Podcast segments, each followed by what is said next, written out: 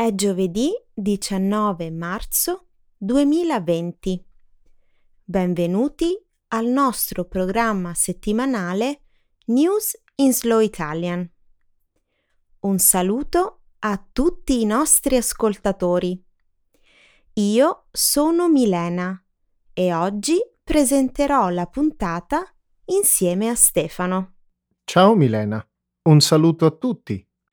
Nella prima parte del nostro programma discuteremo di alcune delle più importanti notizie internazionali avvenute nel corso della settimana. Inizieremo commentando alcuni gesti di gentilezza in risposta all'emergenza coronavirus in tutto il mondo.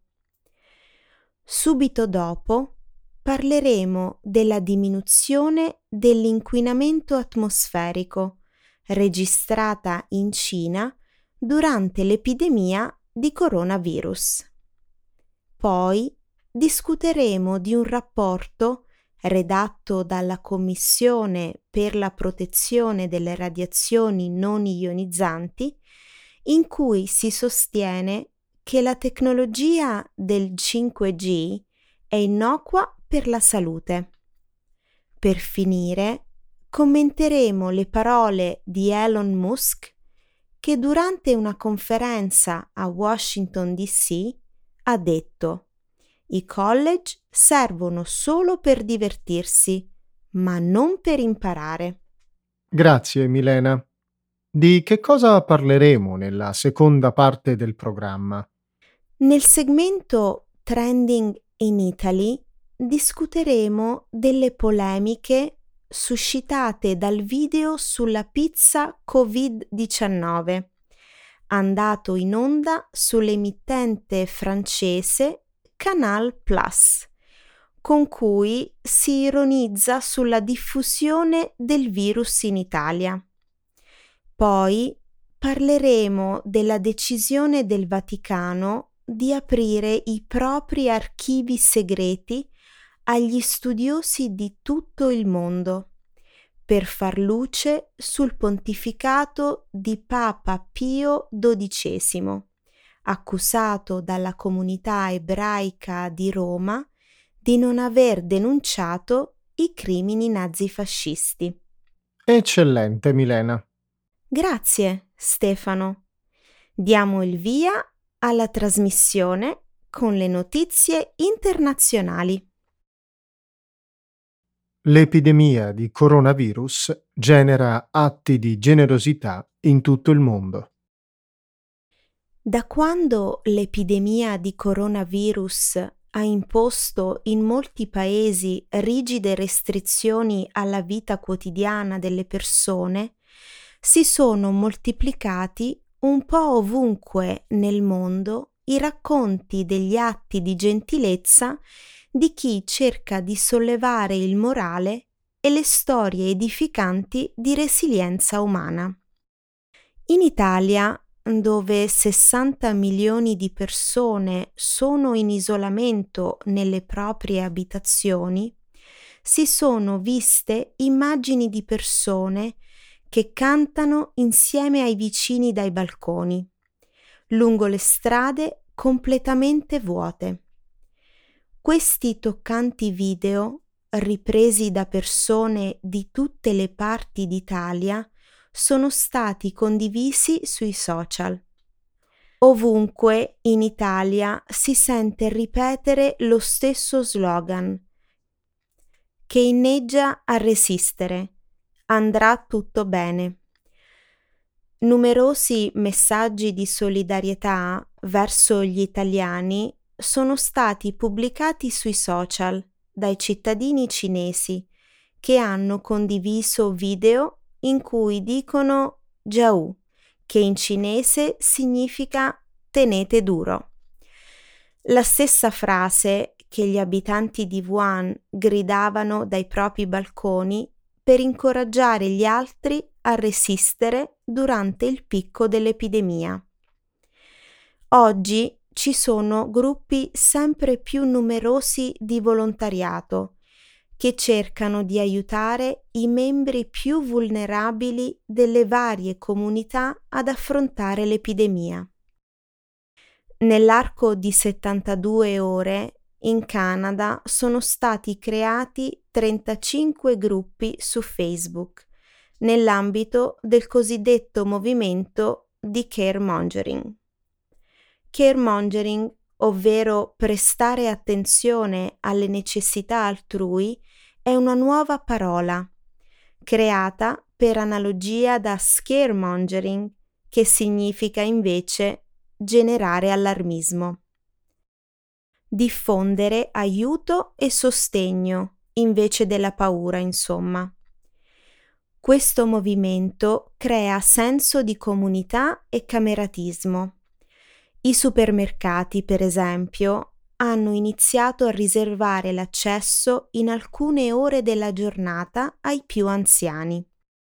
In Inghilterra, invece, è stata lanciata sui social media una campagna di cartoline con la quale le persone possono chiedere ciò di cui hanno bisogno o chiedere di poter chattare con qualcuno per spezzare la monotonia e la solitudine dettate dalle misure imposte.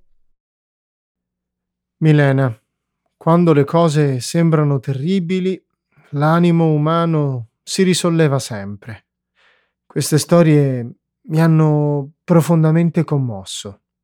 Non ti nascondo eh, che a me hanno fatto piangere i video in cui si vedono gli italiani che cantano sui balconi è fantastico vedere che oltre ad avere un lato che ci porta a razziare la carta igienica nei supermercati, ne abbiamo altri decisamente migliori.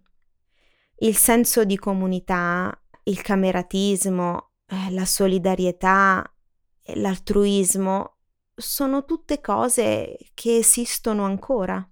Questa situazione ha fatto emergere anche la dimensione positiva dei social media.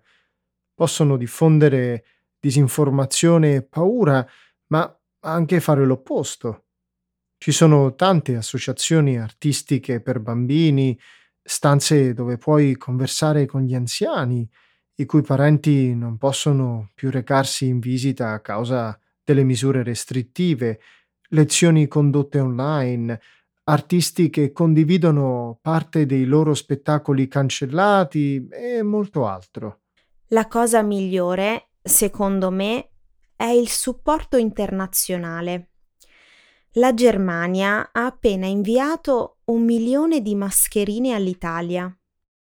Il coronavirus è un problema globale e deve essere affrontato in modo globale. Dovrebbe esserci cooperazione nella ricerca di un vaccino. Spero eh, che questo metta fine a idee come il mio paese per primo. Siamo tutti sulla stessa barca. Andrà tutto bene. Ciao.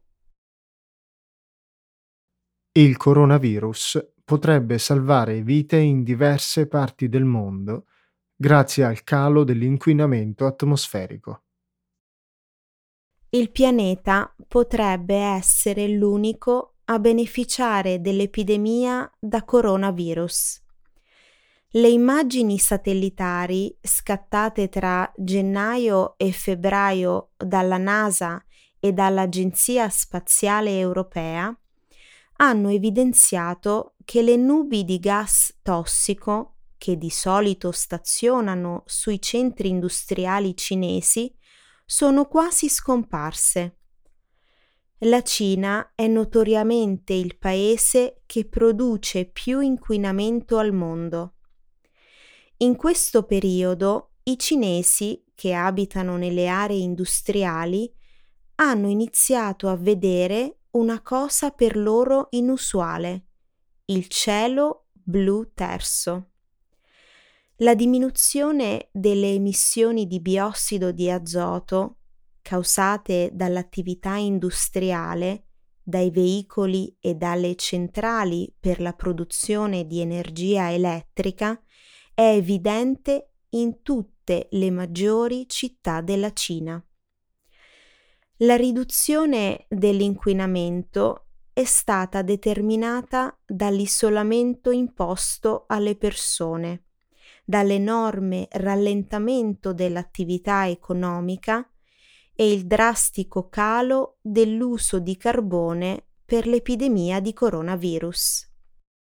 Secondo il CREA, il Centro per la ricerca di energia e aria pulita, l'epidemia ha anche avuto un enorme impatto sulle emissioni di CO2. Si stima che le emissioni cinesi di anidride carbonica siano scese almeno del 25% nel mese di febbraio, a causa del forte crollo del consumo di carbone, la riduzione del 70% dei voli domestici e del calo della produzione di petrolio.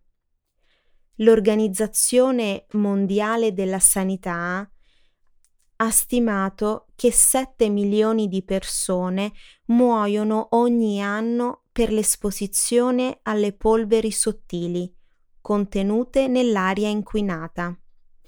Marshall Burke della Stanford University in un blog ha scritto che la diminuzione dell'aria inquinata in Cina probabilmente ha salvato un numero di vite 20 volte superiore a quelle che sono andate perdute a causa del virus. Secondo i suoi calcoli, infatti, la riduzione dell'inquinamento atmosferico in Cina ha salvato la vita a 4.000 bambini sotto i 5 anni e a 73.000 adulti sopra i 70. Si ritiene che le rigide misure di quarantena che si stanno diffondendo in tutto il mondo produrranno un calo dell'inquinamento anche altrove. Certo che il coronavirus sta dando una bella lezione al mondo. Cieli azzurri e aria fresca, grazie alla riduzione dell'attività economica. Un bel cielo azzurro è davvero piacevole. È una cosa potente. Sapere che non tutto in questo momento è terribile eh, mi conforta. Durante i momenti difficili che ci attendono, penserò a tutti quei bimbi con meno di 5 anni che non moriranno a causa dell'aria inquinata.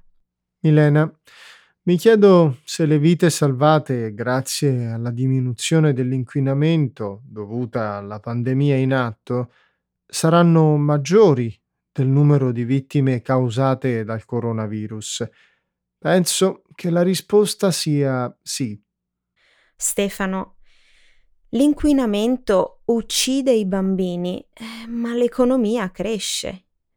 Il Covid-19 uccide le persone più anziane, ma i cieli stanno diventando più limpidi. Che scelta terribile. Non deve essere una scelta. Credo fermamente che si possano avere entrambe le cose. Un'economia florida e cieli azzurri. L'autorità internazionale di controllo dice che il 5G è sicuro. La settimana scorsa la Commissione internazionale per la protezione delle radiazioni non ionizzanti, con sede in Germania, ha dichiarato che le reti 5G sono sicure.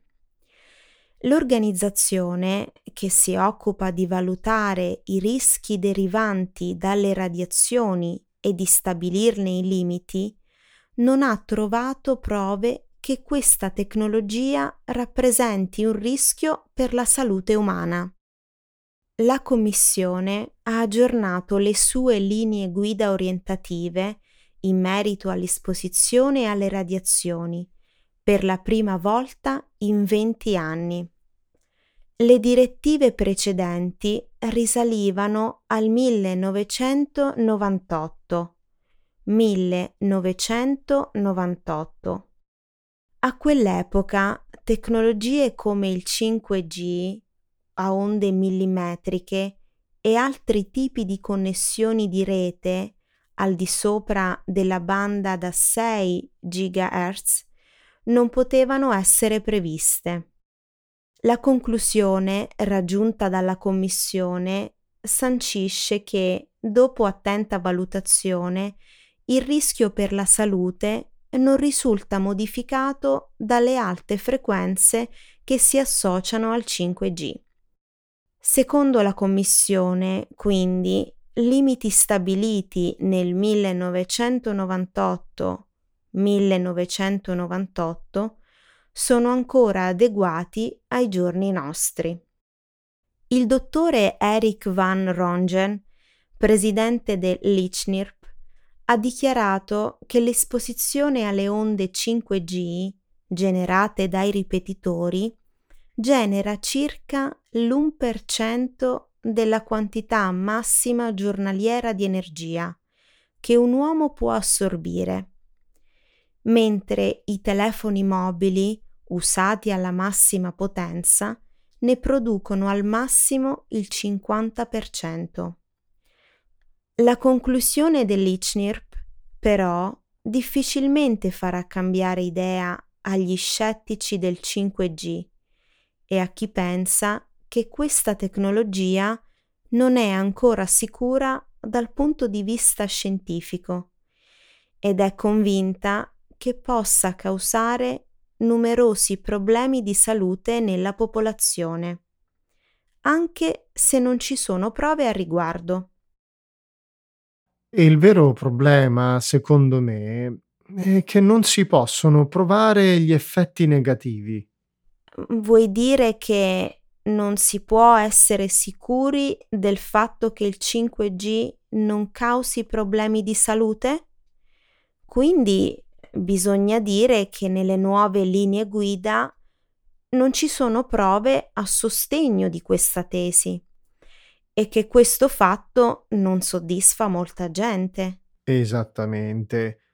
In questo momento ci sono persone che sostengono che il 5G sia la causa del coronavirus. Ovviamente è un'idea totalmente assurda, ma prova che le linee guida recentemente rese pubbliche non hanno convinto tutti. Aspetta, ci sono persone che sostengono cose del genere?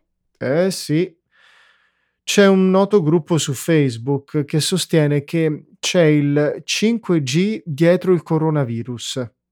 Esiste addirittura un video su YouTube in cui una teorica del complotto di nome Dana Ashley dice che il lancio del 5G a Wuhan ha portato ad ammalarsi per avvelenamento da radiazioni.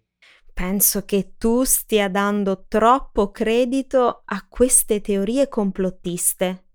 Il numero delle persone che credono a queste sciocchezze non è molto elevato. Lo pensi davvero? Mm. Pensi di poter ragionare con queste persone? No. Potresti dare loro prove certe al 100% del fatto che il 5G non è la causa del Covid-19 o del cancro o del mal di testa o di un'altra strampalata convinzione, ma loro continuerebbero a non crederci lo stesso. Hai ragione. Le teorie cospiratorie non moriranno mai. Perché mai dovrebbero? Internet è il luogo perfetto per diffondere idee senza alcun fondamento. Elon Musk dice che i college non sono necessari. Lo scorso 10 marzo, durante la conferenza satellite 2020 a Washington DC, Elon Musk ha risposto a una domanda sull'accessibilità dei college dicendo che andare all'università non è necessario e che i posti di lavoro offerti nelle sue aziende non richiedono alcuna laurea. A sostegno della sua teoria, Musk ha citato i nomi di affermati magnati del settore tecnologico come Bill Gates, Steve Jobs e Larry Ellison, aggiungendo anche che probabilmente Shakespeare, se fosse vissuto ai giorni nostri, non sarebbe andato all'università. L'imprenditore ha anche detto che il valore principale del college è insegnare ai giovani a svolgere con impegno anche i compiti noiosi e frequentare gente della stessa età. Secondo Musk, tutto quello che una persona deve sapere al giorno d'oggi lo si può imparare online, affermando di preferire assumere persone per le loro straordinarie capacità e quelle che si sono ritirate dall'università. Musk è il fondatore di compagnie come SpaceX e Tesla e si stima che il valore del suo patrimonio si aggiri intorno ai 34 miliardi di dollari. L'imprenditore ha preso una laurea alla Queen's University e un'altra alla Wharton, ma ha abbandonato il programma di dottorato che stava seguendo all'Università di Stanford. La maggior parte delle posizioni lavorative disponibili presso SpaceX, però, richiedono una laurea. Negli Stati Uniti una laurea ti consente di avere uno stipendio annuale di 30.000 dollari in più rispetto a chi ha solo un diploma di scuola superiore. Oddio, un consiglio da parte di un narcisista megalomane. È genio? Mm, forse. Stefano, pensi che una laurea sia necessaria nel mondo di oggi? Beh, mm, no, se sei uno come Bill Gates, Steve Jobs o Elon Musk. L'università non farebbe altro che bloccarti il college poi potrebbe indurti a pensare in modo standardizzato, educando a una mentalità di gregge, cui Musk fa implicitamente riferimento nelle sue affermazioni. Beh, pare proprio che Elon Musk pensi che il college uccida la creatività motivo per cui vedi tanti miliardari fuori dagli schemi che hanno abbandonato l'università e hanno portato avanti le loro peculiari idee. Eh, quando si tratta di tutti gli altri, eh, però. Per tutti gli altri mi riferisco alle persone che non sono dotate di genialità. Andare al college è assolutamente essenziale per realizzare i propri sogni e arrivare laddove si vuole arrivare nella vita.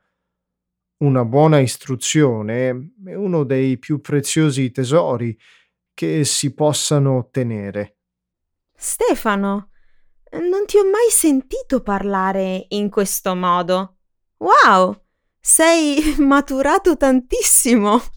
Grazie, Milena. Ragazzi, ci avete sentito. Restate a scuola. Video satirico francese della pizza Covid-19 fa infuriare l'Italia. Lo scorso 29 febbraio gli autori della trasmissione satirica francese Groland La Zapois di Canal Plus, scherzando sull'emergenza del coronavirus in Italia, hanno mandato in onda e poi pubblicato sulla propria pagina Facebook un video in cui si vede un pizzaiolo chiaramente italiano che mentre sforna una pizza ha un attacco di raffreddore, tossisce e starnutisce direttamente sul piatto. Non so se hai visto il filmato, ma ti posso dire che io, dopo averlo guardato, Mi sono infuriato per il pessimo gusto dimostrato dall'emittente televisiva, soprattutto in un contesto drammatico come quello che stiamo vivendo. Ho visto il video Corona Pizza lo scorso 3 marzo sul sito online del quotidiano Repubblica. Ti confesso eh, di essere rimasta anch'io profondamente turbata da quelle immagini. Le ho trovate davvero pessime e per niente esilaranti. Non solo perché ironizzano stupidamente su un'epidemia gravissima, che ha già mietuto migliaia di vittime in tutto il mondo, ma anche perché alludono all'esistenza di un legame tra il virus di Covid-19 e il cibo italiano. Concordo con te, Milena. Non c'è nulla di più squallido che fare ironia sull'emergenza che il mondo si trova ad affrontare in queste ore. Anche in Italia ci sono stati esempi del genere, anche se non altrettanto di cattivo gusto. I social, per esempio, hanno scherzato sulle mascherine introvabili nelle farmacie o dei supermercati privi di igienizzanti per le mani. Dai, Stefano, eh, non è la stessa cosa. Nessuno si è permesso di sminuire stupidamente la gravità della situazione o offendere un paese in crisi per l'emergenza. Lo trovo intollerabile. In un articolo pubblicato lo scorso 3 marzo sul giornale Il Sole 24 Ore, si dice che gli autori di Groland la Zapois, durante la trasmissione, stavano prendendo in giro le norme di prevenzione dettate dalle autorità francesi. Quale che fosse il loro intento, il messaggio che hanno lanciato è stato terribile. Secondo me hanno passato il segno. C'è una bella differenza tra fare dell'autocritica e schernire un paese in difficoltà, che cerca di fare il possibile per gestire al meglio una situazione gravissima. I politici italiani hanno fatto benissimo a esprimere pubblicamente la propria indignazione per quel video. Giorgia Meloni, leader del partito nazionalista Fratelli d'Italia, l'ha definito apertamente un'immondizia anti-italiana. Il caso stava rischiando di creare un incidente diplomatico, sai? Sì, lo so. Meno male che l'ambasciata francese in Italia ha avuto il buon senso di dissociarsi dal video satirico. Dopo lo scoppio delle polemiche, Canal Plus ha rimosso il video dai propri canali e ha fatto pervenire una lettera di scuse all'ambasciatore italiano a Parigi, ammettendo di aver sbagliato a mandare in onda una sequenza di immagini di così cattivo gusto. Si è trattato di uno scivolone al quale, per fortuna, si è riusciti in tempo a rimediare. Certo, eh, indubbiamente, con la messa in onda di quel video è stato commesso un errore. Tuttavia, è nostro dovere far sentire la nostra voce quando si verificano episodi del genere, che peccano di sensibilità e arrecano offesa a qualcuno. Il Vaticano apre gli archivi segreti per fare luce sul pontificato di Pio XII. Hai letto sui giornali che lunedì 2 marzo il Vaticano ha aperto agli studiosi di tutto il mondo il vasto archivio apostolico insieme ad altri registri segreti? Lo aveva annunciato circa un anno fa Papa Francesco. La Santa Sede ha rispettato la promessa e ha dato ai ricercatori l'opportunità di consultare i documenti relativi al pontificato di Pio XII, fino ad oggi tenuti nascosti per poter far luce su un periodo molto oscuro della nostra storia recente. Papa Eugenio Pacelli, che scelse di chiamarsi Pio XII, ricoprì il ruolo di sommo pontefice della Chiesa cattolica dal 1939, 1939 al 1958, 1958 durante le persecuzioni dei nazisti e le discriminazioni dei fascisti.